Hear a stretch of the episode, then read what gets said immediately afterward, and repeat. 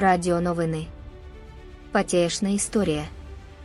Колись в них були патєшні війська, потім – патєшний флот, який вони кожного разу топили в своїх бухтах, перегороджуючи шлях ворогові, сподіваючись хоч так не програти війну.